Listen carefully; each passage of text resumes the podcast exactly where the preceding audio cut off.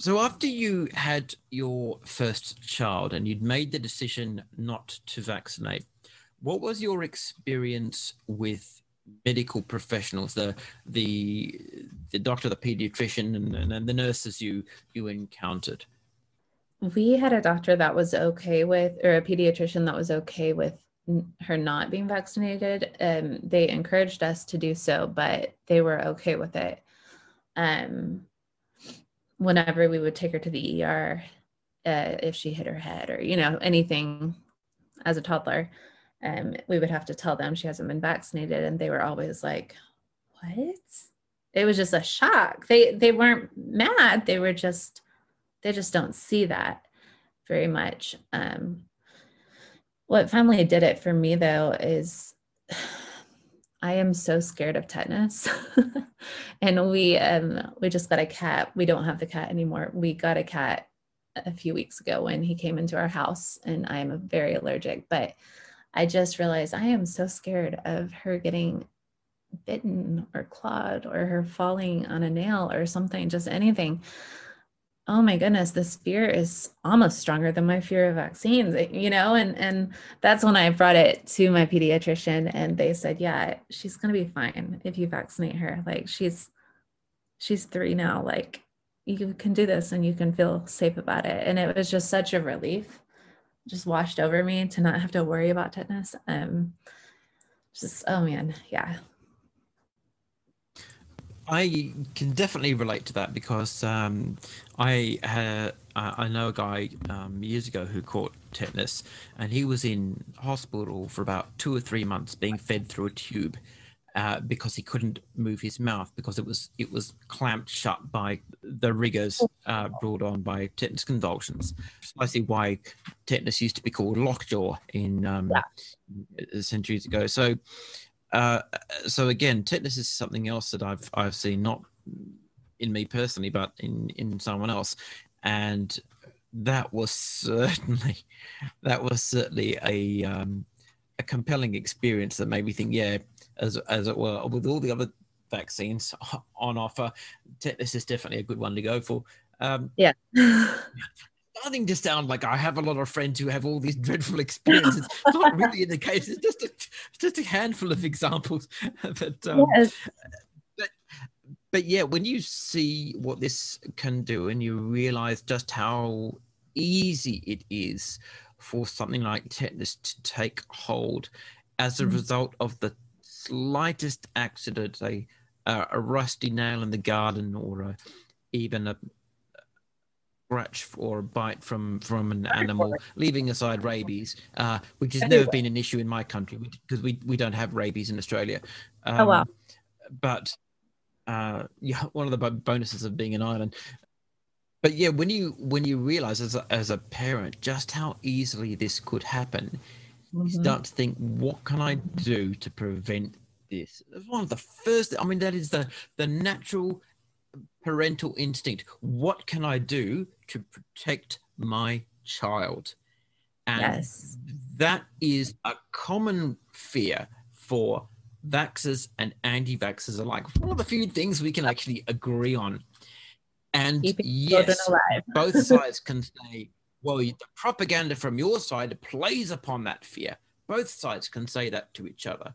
And fair enough, sure, let's do that. The difference is that one side actually has facts and evidence and science to support its position, right, and to justify, right, saying vaccines are an appropriate response to this fear, and they are an appropriate means of safeguarding our children against these experiences.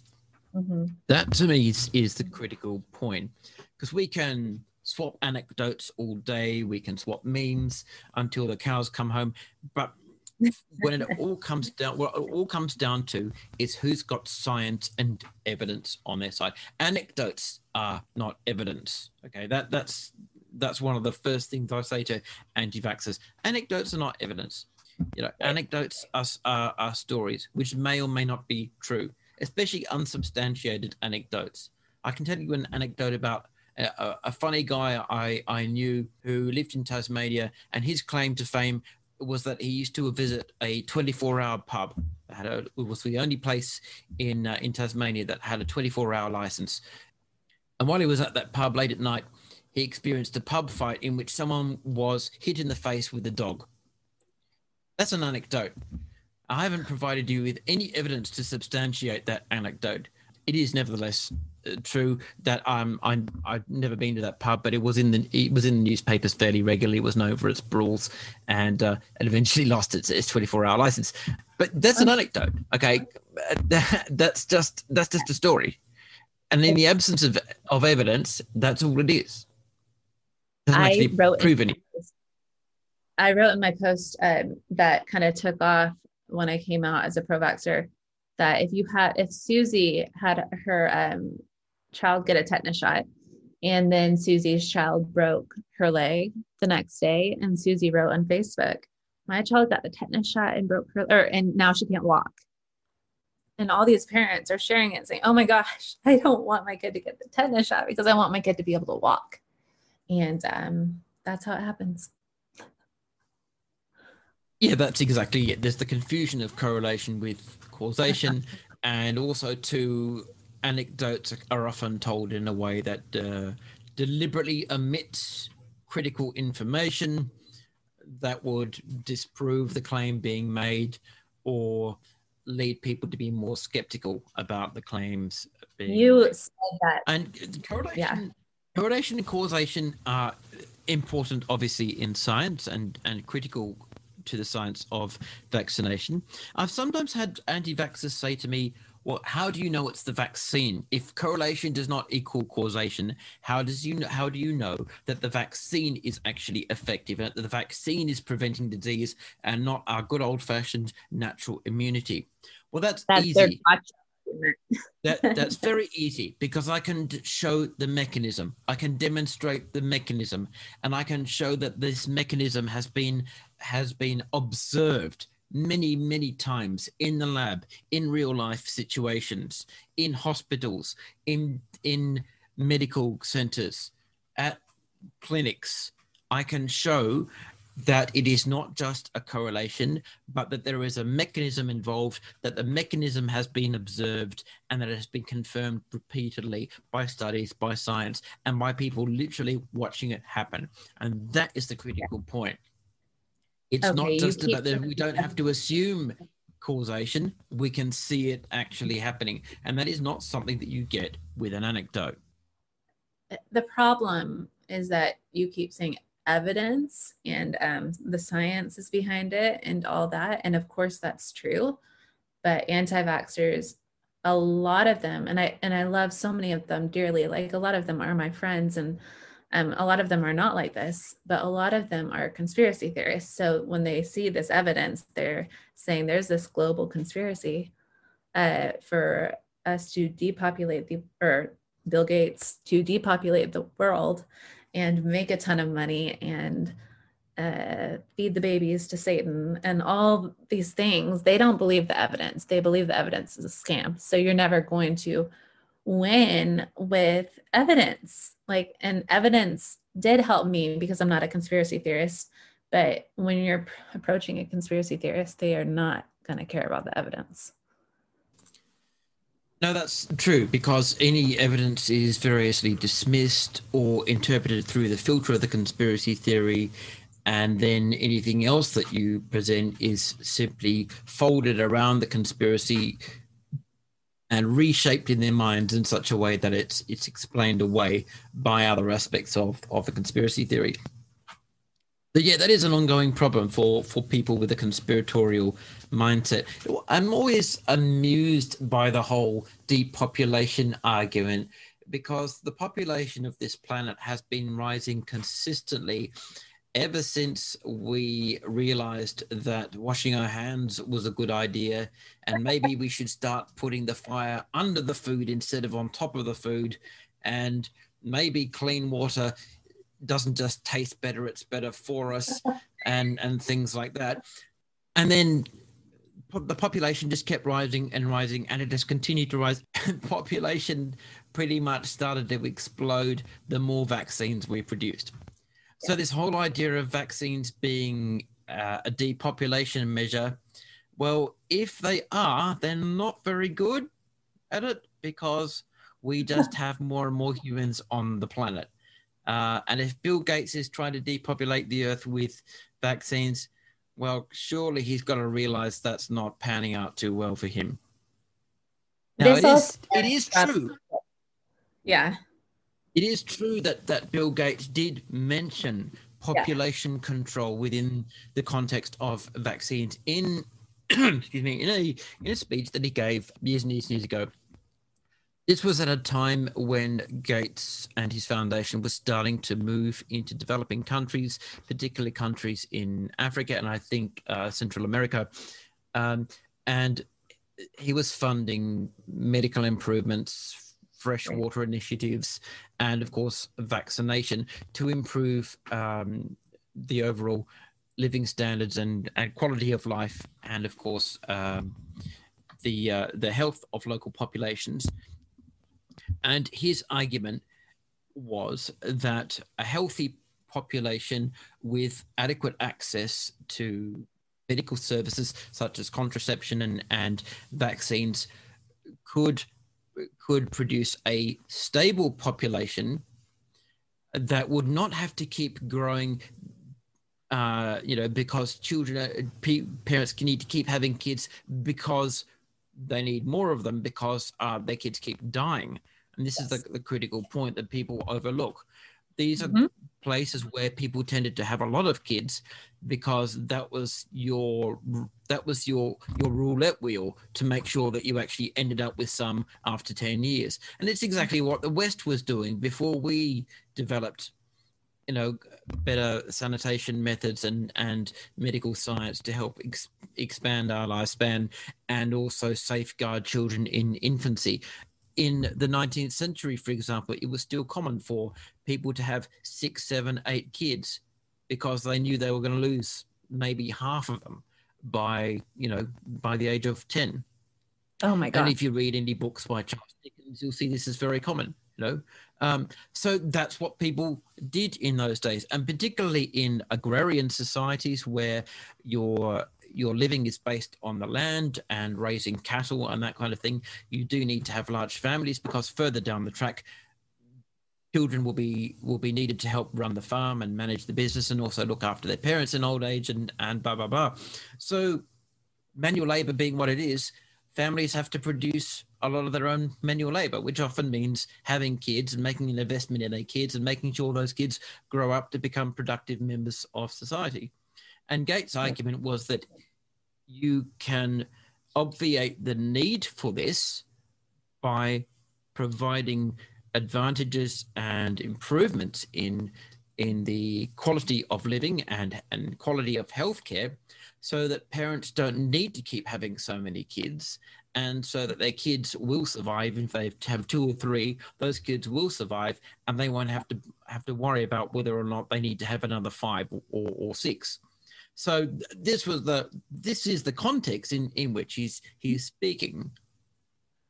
And again, this was a phenomenon that was even very common to the West until we gained the improvements that have allowed us to improve infant mortality rates and child mortality rates. So again, there's a huge context here that's being completely ignored. And then finally, of course, the facts are the facts that as the number of vaccines has increased, the global population has not fallen. It's actually exploded because we're now actually living more longer, more often than we used to. So again, this kind of argument, although I can understand why people make it, and I know the clips that they're referring to, and I know the quotes they're referring to. Again, a lot of context is missed out. And of course, the average person who shares these memes and these clips doesn't know that. They've only been presented with a tiny slice of what Gates is saying. The context has been omitted. They don't know that. They're taking it on faith that they are not being misled. Unfortunately, they are being misled, and that's the problem with memes, because memes tend to tap into our own preconceptions, or they play to our instinctive biases, whether political or ideological. We are inclined to agree with them without thinking, and, and that is the danger. So let's talk about when you first started to have doubts about your anti-vax position. What was the catalyst for that? Last February, I had surgery for endometriosis, and just being around the hospital and the staff, and then being on kind of bed rest after that for a few days, I felt myself starting to doubt, and I can't remember what the catalyst was for that, but I just kind of thought to myself, you know, this anti-vax community that I'm a part of is so extreme. I don't think I'm that extreme. Like, I think at least one vaccine has saved a life. And furthermore, I think that public schools should have the right to mandate vaccines, because you don't have to send your kid to the school.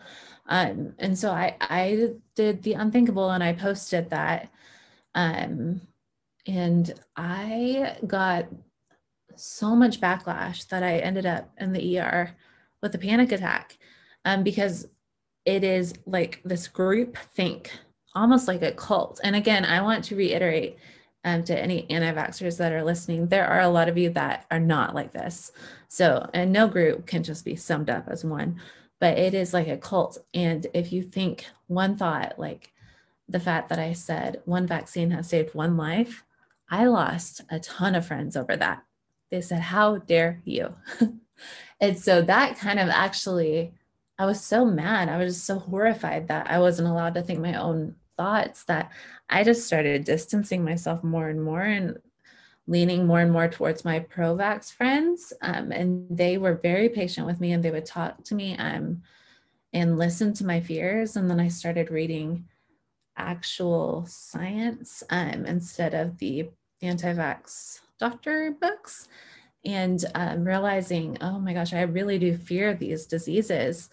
And I really don't think anything bad is going to happen to Charlotte. And man, am I actually an anti-vaxxer? I don't think I'm actually an anti-vaxxer. And I actually talked to some of my pro-vax friends, and I said, well, I don't think I'm pro-vax because I still am not sure about this one vaccine. And they said, Heather, you're pro-vax. Like, if you believe in vaccines and you are vaccinating, you are pro-vax.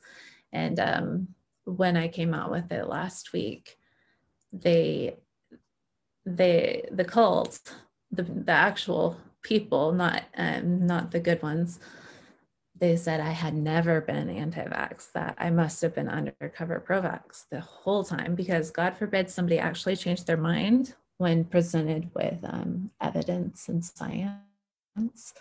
But I can guarantee you I was anti-vax. I was terrified, and now I'm not. So yeah. You had a significant personal experience with medical intervention that was hugely beneficial to you. Yes. For obvious reasons. And it was the kind of intervention that you could not have got elsewhere. Yes. You couldn't have turned to the anti-vax community and said, I have endometriosis. I have a significant problem right now. What do I do with about this? Do I cut up some raw onions and rub them on my feet, or yes. do I drink, some sort of herbal concoction? You obviously realized that wasn't the place to turn.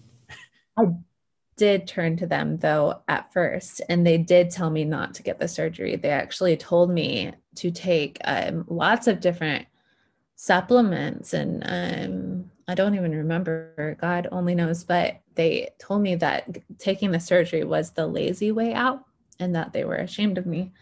And so I went into surgery crying, feeling so guilty that we spent the money on the surgery, that I'm risking my life on the surgery when I could just eat better and it would go away. I had so much guilt, but I did it, and they were mad at me. I mean, I have to say, nothing really surprises me about the anti-vax community anymore, but I've got to say, telling someone with endometriosis not to have the surgery, but just to tank up on supplements, that is utterly horrifying to me, because it is literally life-threatening. That is just so off the wall. I can't even... I can barely get my head around it. The horror of casually telling someone in that position, don't get the surgery. That is just inconceivably awful. Wow. That's quite... Oh, I don't even know what to do with that. That is just beyond belief. Okay. So, right. So that was their advice, and you decided it wasn't great advice, probably. Well, what was it then that convinced you that supplements weren't going to be sufficient? What was it that made you think I should probably get this seen to by people who are professionally qualified to handle it? I have a really caring OBGYN, and I broke down in tears in her office and told her about what these people were saying. And she hugged me and reassured me, this is not your fault. You cannot eat your way out of this. You need the surgery. You are in the ER every other week with severe pain. You are bleeding so much. You have to have the surgery, and you do not need to feel guilty. And I just bawled my eyes out. And that, honestly, and I think that actually was a pivotal moment for me to start trusting the medical community as opposed to the guilt-inducing anti-vax people that I just spoke with. That was the moment. Saying now that is really powerful and also very interesting, because it runs counter to the anti-vax narrative that doctors are just part of the big pharma conspiracy. They don't care about you or your health. They only care about lining their wallets with your money. You know, they're all impersonal, and all they want to do is keep you on as a patient and keep sucking the money out of you. And they don't care about you like your anti-vax community does, et cetera, et cetera. You actually had the complete opposite of that experience. You had an OB-GYN. I always mix that up. You had a very sensitive and caring medical professional who took the time to listen to your fears, to discuss them frankly and sincerely, and someone who made a personal connection with you and showed you that they cared. Now, this is the exact opposite of what we are told doctors do, which is, of course, not entirely surprising, coming from anti-vaxxers. It is true, and there's no doubt, and it's well documented, it is true that there have been many cases when doctors have been dismissive of patients, particularly of female patients, and they have not taken the time to listen, or they've been insensitive, or they've brushed aside concerns for whatever reason. And it is true that the medical profession has had a bit of a spotty history about being sensitive to patients' concerns, and maybe being too impatient with patients and just saying, why don't you just do this? I'm telling you it's the right thing to do. Just listen to me. There's no doubt that this happens. However, it is not reflective of the industry or of health professionals as a whole. These are largely isolated incidents, even more so now with modern medical training and the greater need for a dialogue and some kind of relationship between patient and doctor in the context of personal care and ongoing concerns about the patient's health, and a greater need for dialogue between the two sides. So yes, although it does happen, it is not the norm, and people can't generalize anymore and say, well, doctors are just simply not going to listen to you. Doctors will try and override you. Doctors don't care. You actually had someone who cared very deeply, who was able to lay out the facts before you remind you, hey, this is an ongoing problem. You keep coming back. This is not going to change unless we do something significant. That is a really beautiful experience that you had. And yeah, anti-vaxxers can't take that away from you because it really happened. It's verifiable. And it led you to what was potentially a life-saving procedure. And that is really amazing. And thank you so much for sharing that, because that is something you weren't going to get from the anti-vax community. And your doctor didn't guilt you into this either, and didn't blame you, and didn't try to use emotional leverage on you. Your doctor came from the standpoint, I care about you. I care about your health. I'm concerned that you keep coming back with this same problem. Let me help you. And that is just such a wonderful attitude. And what a difference it made to you. Oh my gosh. That saying it out loud, that was the moment that everything changed for me. So after that, then you concluded that medical science was far more reliable than you'd been led to believe. How did that factor into your changing views on vaccines? I mean, endometriosis and vaccines, there's a fair gulf between them, although I can see that they are related on the continuum of medical science. What was it then about that experience that led you to re-examine vaccines in the light of your new knowledge and your greater trust of the medical profession? So because I was able to trust that doctor against my anti-vax community, I started to re-examine my view on Dr. Paul Offit and a few other pro-vax doctors. And so when I started reading their material, I can't remember the book, I think it's Vaccines and Your Child by Dr. Paul Offit. And I was blown away the way he explained how aluminum works in vaccines and how it's eliminated. I think half of it is eliminated from your body the next day, and polysorbate 80 and all these things that I had been terrified of. I started getting mad reading what he was writing because it made so much sense. And I was just like, I was told this guy is evil. He's just this kind doctor, just like most doctors. Like you said, there are the few that have ill will, but this is a kind guy. I believe what he's saying. And I was just kind of mad at myself for living in fear and just believing people that doctors are bad or you know, want us to get hurt and take our money and things like that. So yeah, that one thing led to another, and his words really, really changed my view on vaccines. Dr. Offit is definitely a hero in the pro-vax community, and unsurprisingly, he takes a huge amount of abuse from the anti-vax community. And I've seen all the scurrilous things that have been about him, and I've seen some videos where he's been publicly harassed by anti-vaxxers trying to get a rise out of him. And Dr. Richard Pan, for example, is another one who cops a lot of the same kind of abuse. Professor Dorit Rubenstein Rice is another one. Now, I've actually interviewed her, and I don't know if you've spoken to her, but she's actually fantastic to talk to, and she has an encyclopedic knowledge of the law, particularly in the context of vaccine mandates. And she has a very good overall general knowledge of vaccine science as well. So she's definitely someone I would recommend talking to if you haven't already.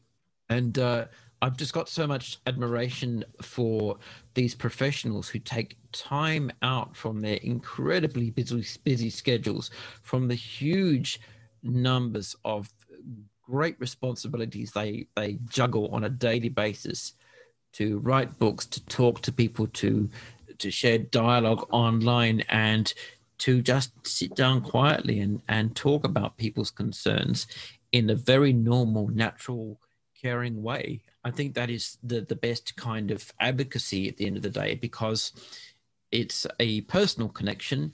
It sets aside issues about which tribe we're from, and it allows people to just say, well, let's just talk about this calmly, like normal, rational people, and let's examine the evidence together, and let's see how I can help you. It's not adversarial. I think that's the critical point. Right. My husband, he said something to me this year. I was worried. I'm a big stickler for sticking to food rules and throwing things out when they're past expiration dates. And I always Google the FDA's guidelines for how long you can keep meat in the fridge and things like that. And he's kind of the opposite. He's like, I'll smell it and see if it's fine. And so this is a big point of contention with us. But he said, Heather, you follow the FDA's guidelines, but you don't vaccinate. And then I realized it was just something that hit me all at once. I said, I use Tylenol for Charlotte when she has a fever. I take medicine for my thyroid. I take medicine for my endometriosis. I go to the ER when we need it. Like, I use everything about Western medicine and the CDC guidelines. We believe in masks. We believe in social distancing. I believe what the FDA puts out. Why don't I believe in vaccines? And it just hit me all at once. Yeah, it was crazy. Did you have anyone from the pro-vax community approach you either publicly or privately to help discuss these concerns or coach you through some of your questions and provide you with information that you needed to change your mind and understand vaccines better? Yes, I have had 4 people that have invested so many hours into speaking with me, and they have become really good friends of mine. I mean, like so much time. And they were huge catalyst because they never got mad. I mean, they got mad about the measles costume. That was understandable. I'm mad about that. I was so stupid, but they were huge catalysts in me changing. And what was it about their approach that reached you? How did it compare to your anti-vax friends? Because of course you would have been receiving plenty of information from both sides. So what was it that made the difference with the pro-vax people who approached you? They believed me that my endometriosis was not my fault, and they encouraged surgery. That was a huge one. They also told me that they too get nervous on the day that their children get shots, that this was a natural feeling because, you know, there is that small chance. So every parent wonders if they're going to have the lottery ticket. But those two things are what really helped, them believing me and them empathizing with my fear. That's really great because it shows a desire to connect with you as a person, as a mother, and just to listen to you. And I think listening is a very important, well, is the most important and sadly often overlooked aspect of dialogue on vaccines. Yes. Both sides obviously need to listen to each other in order to have a discussion in the first place. But listening to concerns, however unfounded or however bizarre they might sound to one side or the other, just listening and being there and saying, okay, lay it all out on the table and let's talk about it. And I will hear you, and I won't respond with judgment, and I won't respond with antagonism, and I won't respond with ridicule. I think that is a really, really important step in the process. Now, some of the more bizarre anti-vax claims and some of the more outlandish ones, and certainly the ones I consider potentially dangerous, I have no problem mocking and ridiculing them on my page, particularly some of the stupider memes. But that's very different to actually speaking to someone personally and directly. And in that particular situation where someone has opened their mind to the possibility that vaccines might actually be a good idea, but has concerns and just needs to be heard, then that's what we need to do. We need to hear people, listen to people, just wait a bit, see where they're coming from, and don't expect them to have this level of knowledge up here before they come to you, or don't approach them with a certain amount of expectations that they have to meet before you're willing to go the extra step. Meet people where they are. Meet them at the point where they are in their journey, and just take it from there. You know, how far have you got? What's your position on this at the moment? What are your concerns? Why are those your concerns? I'm going to stop talking now for a moment. You just talk to me and I'll listen, and then we can have a discussion about that afterwards. That, I think, does more for people than simply beating them over the head with memes or infographics or studies, because that's the personal connection that makes all the difference. Yeah, no, that was what did it. People, I used to do polls about vaccines, and I would get upwards of 50,000 comments, and they were so hateful. Like, they would describe to me how they wanted me to kill myself and in what way. And those comments, believe it or not, did not make me pro-vax. I know that laughing emojis, you know, and these mean responses are hard to not leave when you're frustrated, but that's not going to make a difference. It's just going to make the anti-vaxxer feel like what they are fighting for is worth the fight because they've met an enemy.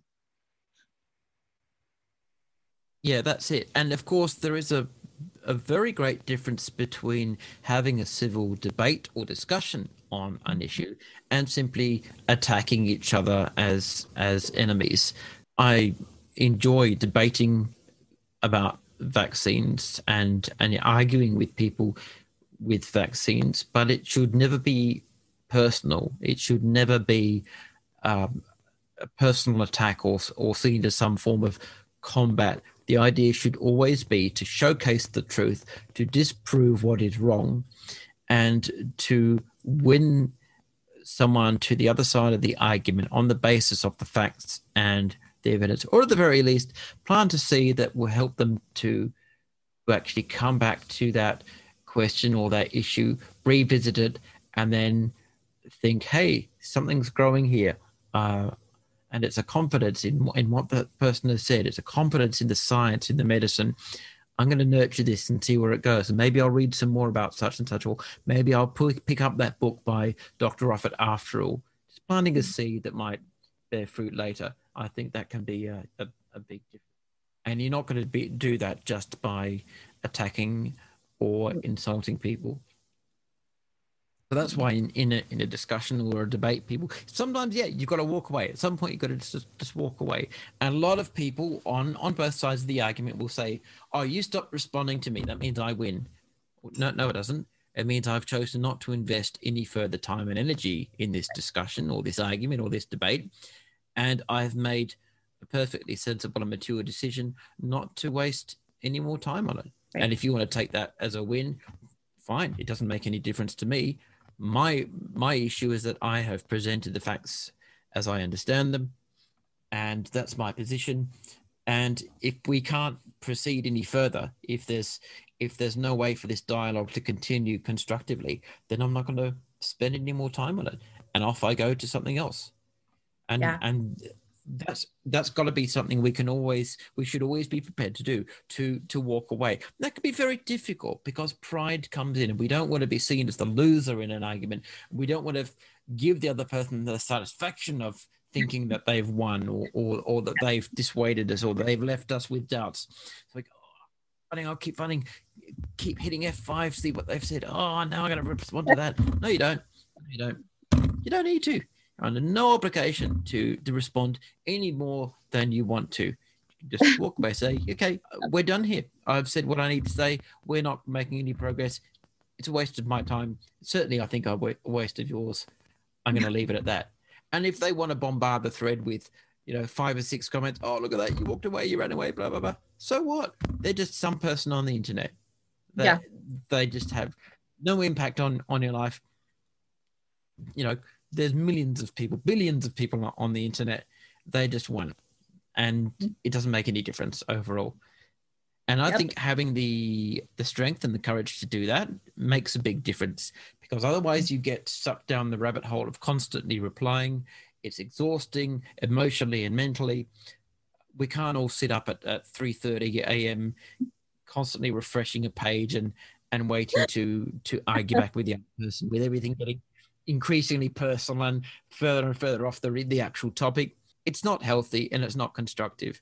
So walking away from some of these discussions is ultimately the best thing to do. But it takes a bit of time and experience and a bit of discipline to get to that point.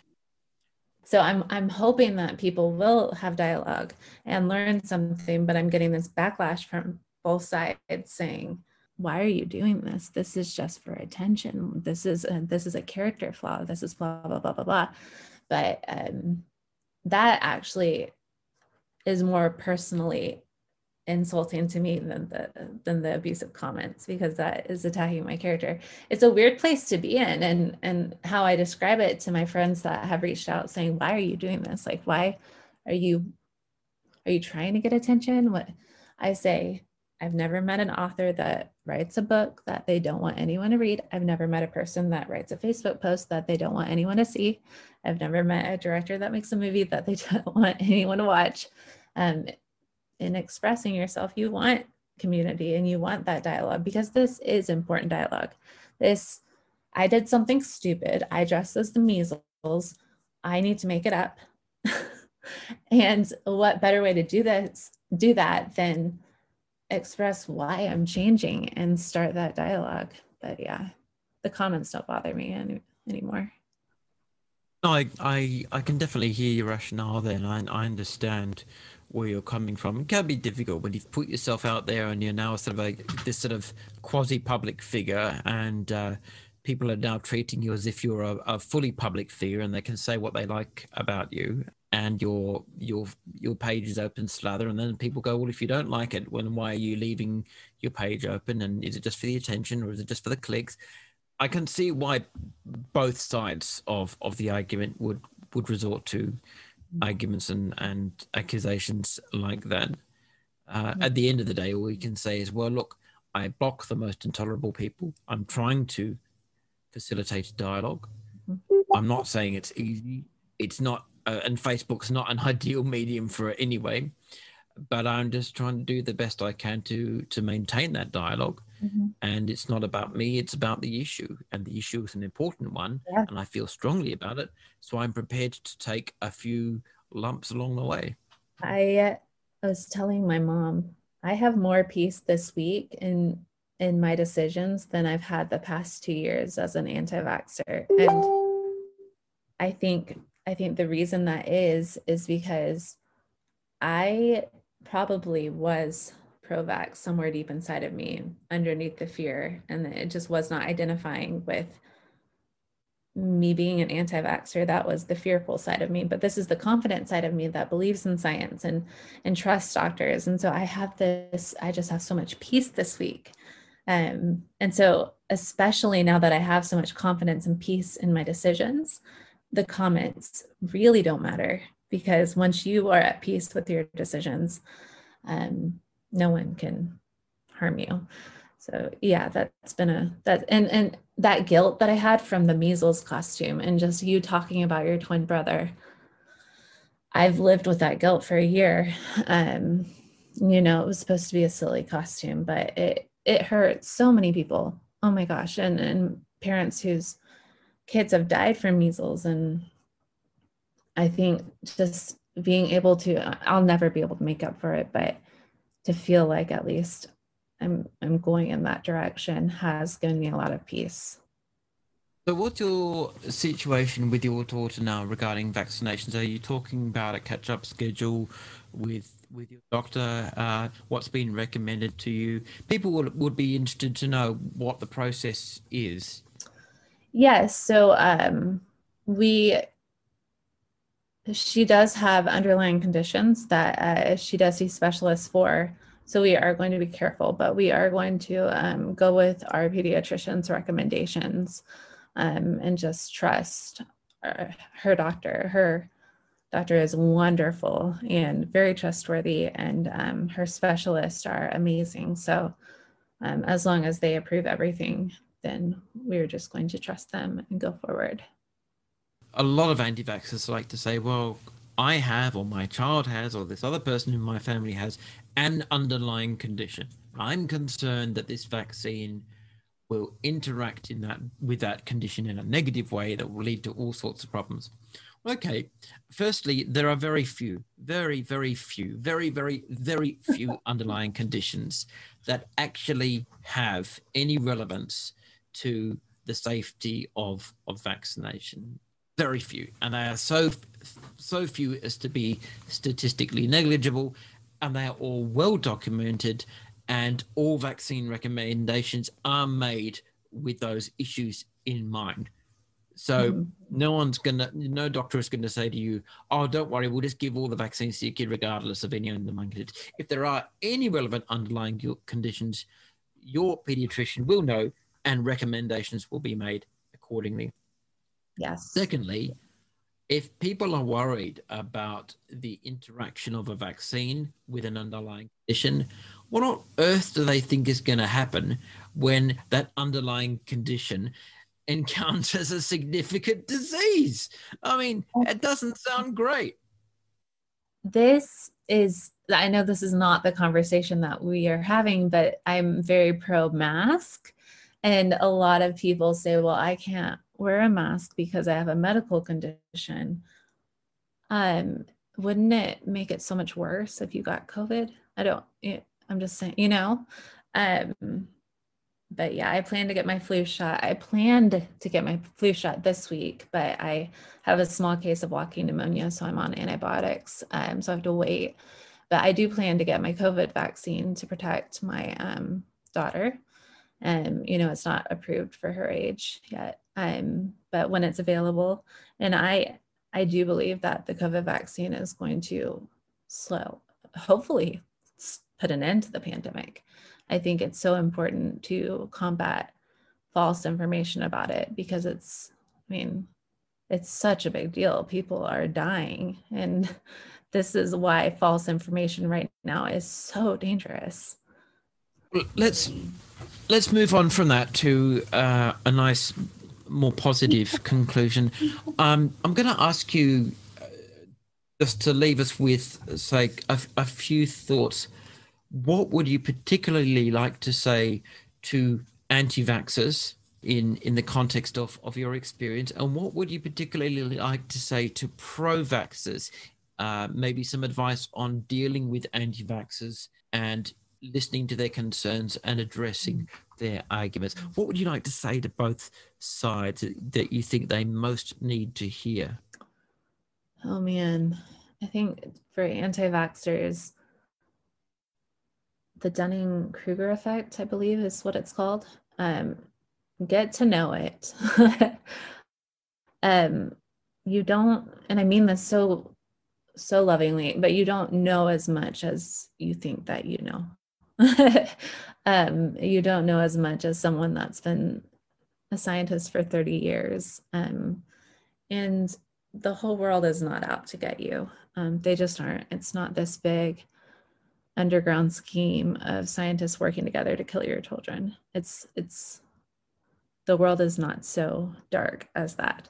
But yeah, just humble yourself and realize that you don't actually know what these ingredients do. And the memes on the internet, a lot of them are unsubstantiated. So just kind of start taking everything with a grain of salt.